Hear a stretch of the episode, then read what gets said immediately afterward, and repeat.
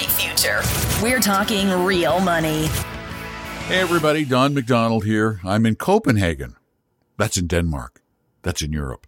Uh, looking out my window on the 10th floor of the Copenhagen Marriott, looking out over the city. Gorgeous city. And uh, I'm here to answer your questions like I do every Friday here on Talking Real Money at 855 935 Talk or by you sending your questions in at talkingrealmoney.com. Now, I apologize if it sounds a little bit um, echoey.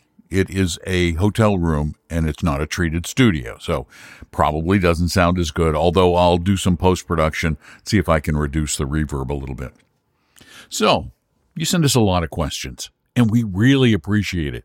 And the best ones really come in through talkingrealmoney.com on the contact form because for the most part, they sound pretty darn good, particularly if you're one of those who has a computer microphone of some decent quality and they're not very expensive.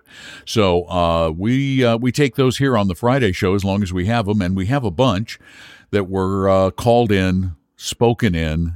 And here is our very first one. Tom and Don. I want your opinion on Fidelity's Balanced Fund, symbol FBALX. I run a CPA practice out of my house and make a good living. I'm 59 years old and have no plans to retire. I'll probably work in some capacity for the rest of my life or for as long as I'm able.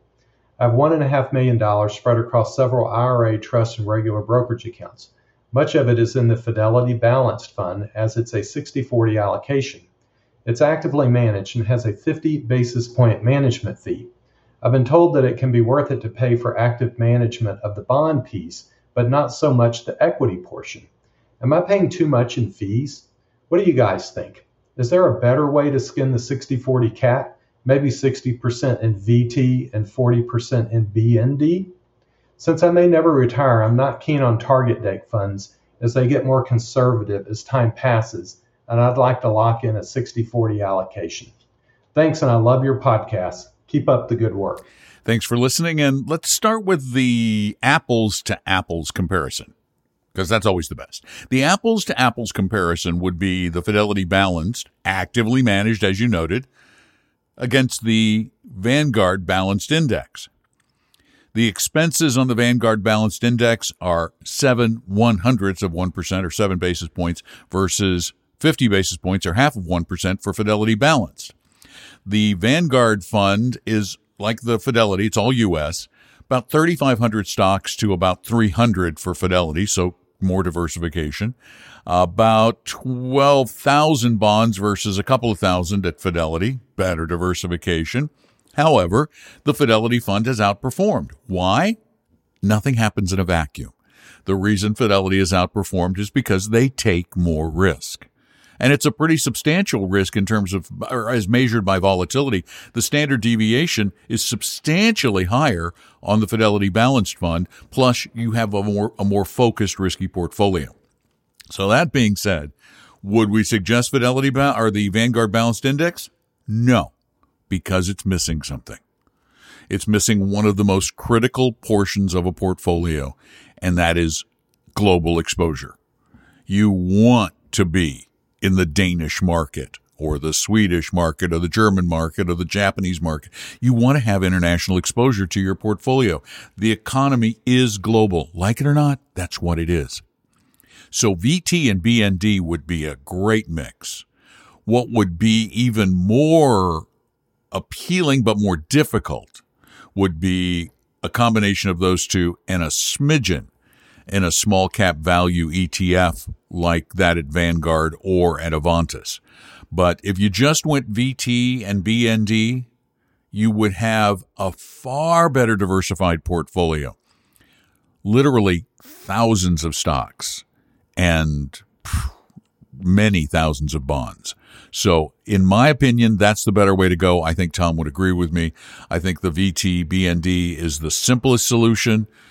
Uh, adding small cap value, though, might make you very, very happy long term. It will make you a little frightened along the way. But if you bear in mind that it has over time done quite well, kind of, and plus it's not a big part of the portfolio, it kind of keeps that, that queasy feeling at bay. Thanks for for your question. We really appreciate it. And uh, let's go to the next one that came in from TalkingRealMoney.com. Hi, Don and Tom. Uh, this is Tom from New Hampshire. In honor of Don's European vacation, I have an international funds question. My current employer's 401k is with Fidelity. Uh, in that 401k, we have two choices for funds outside the US. First is American Funds Euro Pacific Growth Fund Class R6. That's R E R G X symbol. We also have American Funds New World Fund Class R6. That's RNWGX symbol. So the Euro Pacific Growth Fund is where I've put all my investments and contributions to date uh, for the international portion of my 401k. Most of my questions about the New World Fund. The New World Fund per Morningstar's category is diversified emerging markets. It has a slightly higher expense ratio than the other one. Its five years performance is uh, about one and three quarters percent better. 10 year performance about the same. But the New World Fund's top country, despite the category, is the USA. Um, and Microsoft's the largest holding overall. And overall, it's like 69% domestic or foreign stock, 22% domestic stock. So I haven't been using it. So how would I go about, or how would you go about determining how to allocate the international portion of 401k given those two fund choices and the questions I had about the New World Fund? Thanks, and I really enjoy your podcast during my daily dog walk. Well, pet those dogs for me because I'm missing mine. Debbie and I are both missing our dogs. That's the one thing about taking a vacation. You miss your dogs. Uh, okay, well, American funds. Gee, we don't talk about American funds very often because they're actively managed, because they're broker sold and generally commissioned. Um, and well, in your case, there's no commission because they're the R6 funds, which are for retirement plans. However, they are expensive. Uh, about 50 basis points on the uh, Euro Pacific, and the New World is uh, almost 60 basis points. And the New World is, and I've looked at this in the past too, even as far back as when I was a broker, which is a very, very long time ago. That fund is weird. It's the best term I can come up with. It's like their rules are loose and fluid and maybe even non existent. Because despite the fact that they claim they're an emerging markets fund, you're right. One, Microsoft is their biggest holding, which makes flat out no sense for an emerging markets fund. Really? How is that an emerging markets fund? They have 388 stocks in the portfolio. Many, many match exactly with Euro Pacific. Euro Pacific's top holdings are uh, Novo Nordisk, Taiwan Semi, and at uh, the uh, emerging markets fund in air quotes the third and uh, the second and third largest holdings are novo, novo nordisk and taiwan semiconductor those aren't really emerging market stocks airbus is in there. Not an emerging market. Eli lilly not an emerging market stock. So there's no purpose in a portfolio. It just doesn't have a place.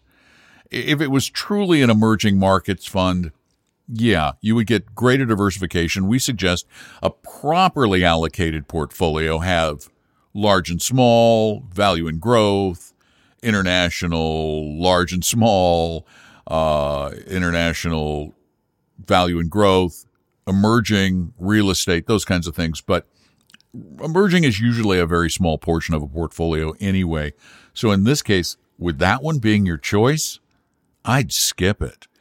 And I would question the wisdom of the committee or the trustee or whomever it might be at your company who is making your investment decisions because they have either the committee or the individual have a very, very strong fiduciary responsibility. And it could be argued that by using the American funds at substantially higher expense ratios than something from uh, Vanguard or Fidelity, and and using active funds when the evidence stacks up pretty soundly against active, could be violating their responsibility. And by the way, the New World Fund also it skews very large cap, very large cap, and very growthy. But that's the same thing with the the American Euro Pacific. It it's very large cap and very growthy. You have almost no international value exposure, or no more than the mark, less than the market probably provides.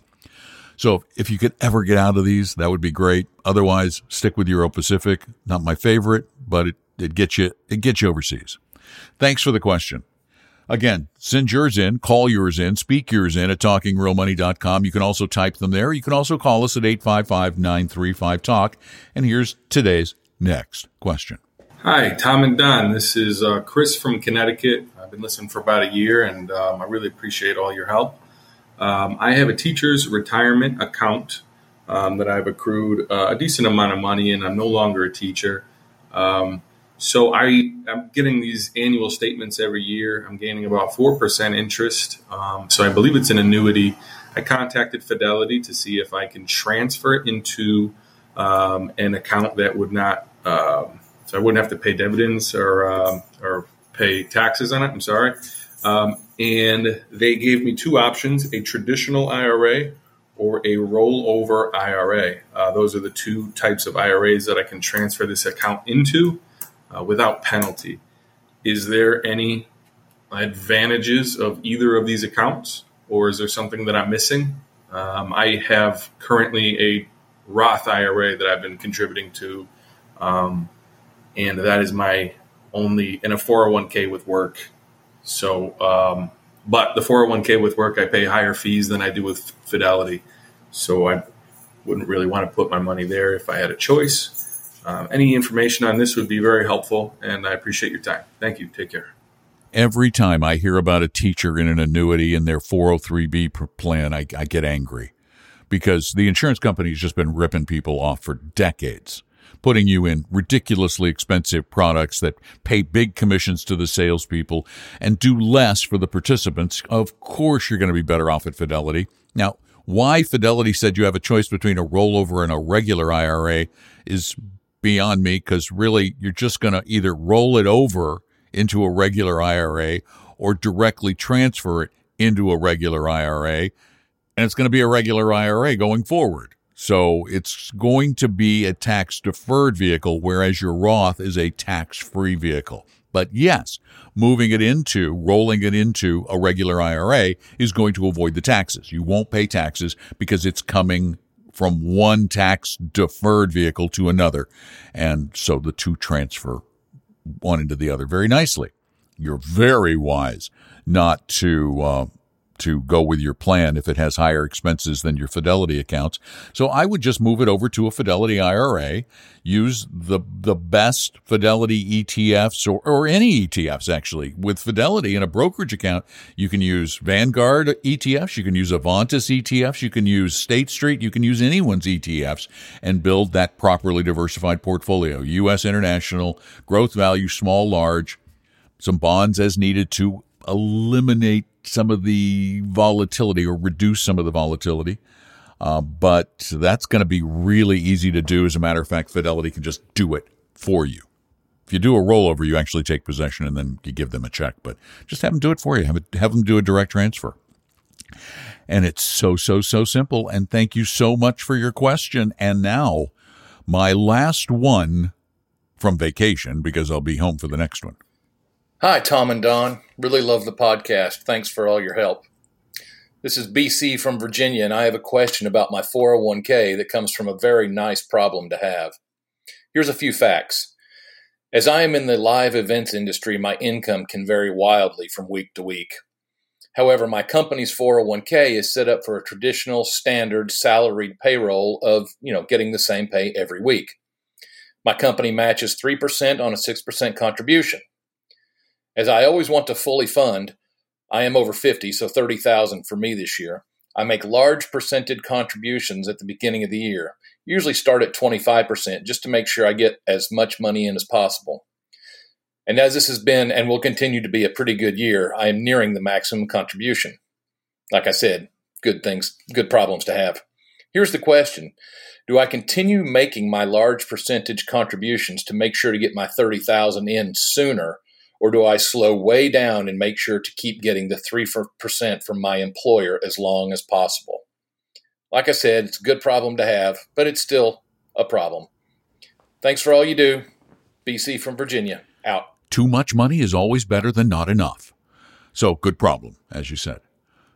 this one's a this one's a, a dilemma because and it's going to be one of those well it depends on what the future does because generally speaking it's better to have more money in earlier because markets tend to rise more than they fall so you want to take advantage of that if for example and I'm not saying this is going to happen as a matter of fact it's probably not going to happen but let's say over the next 6 months we get another 20% rise in the stock market and it all happens over the next month or two.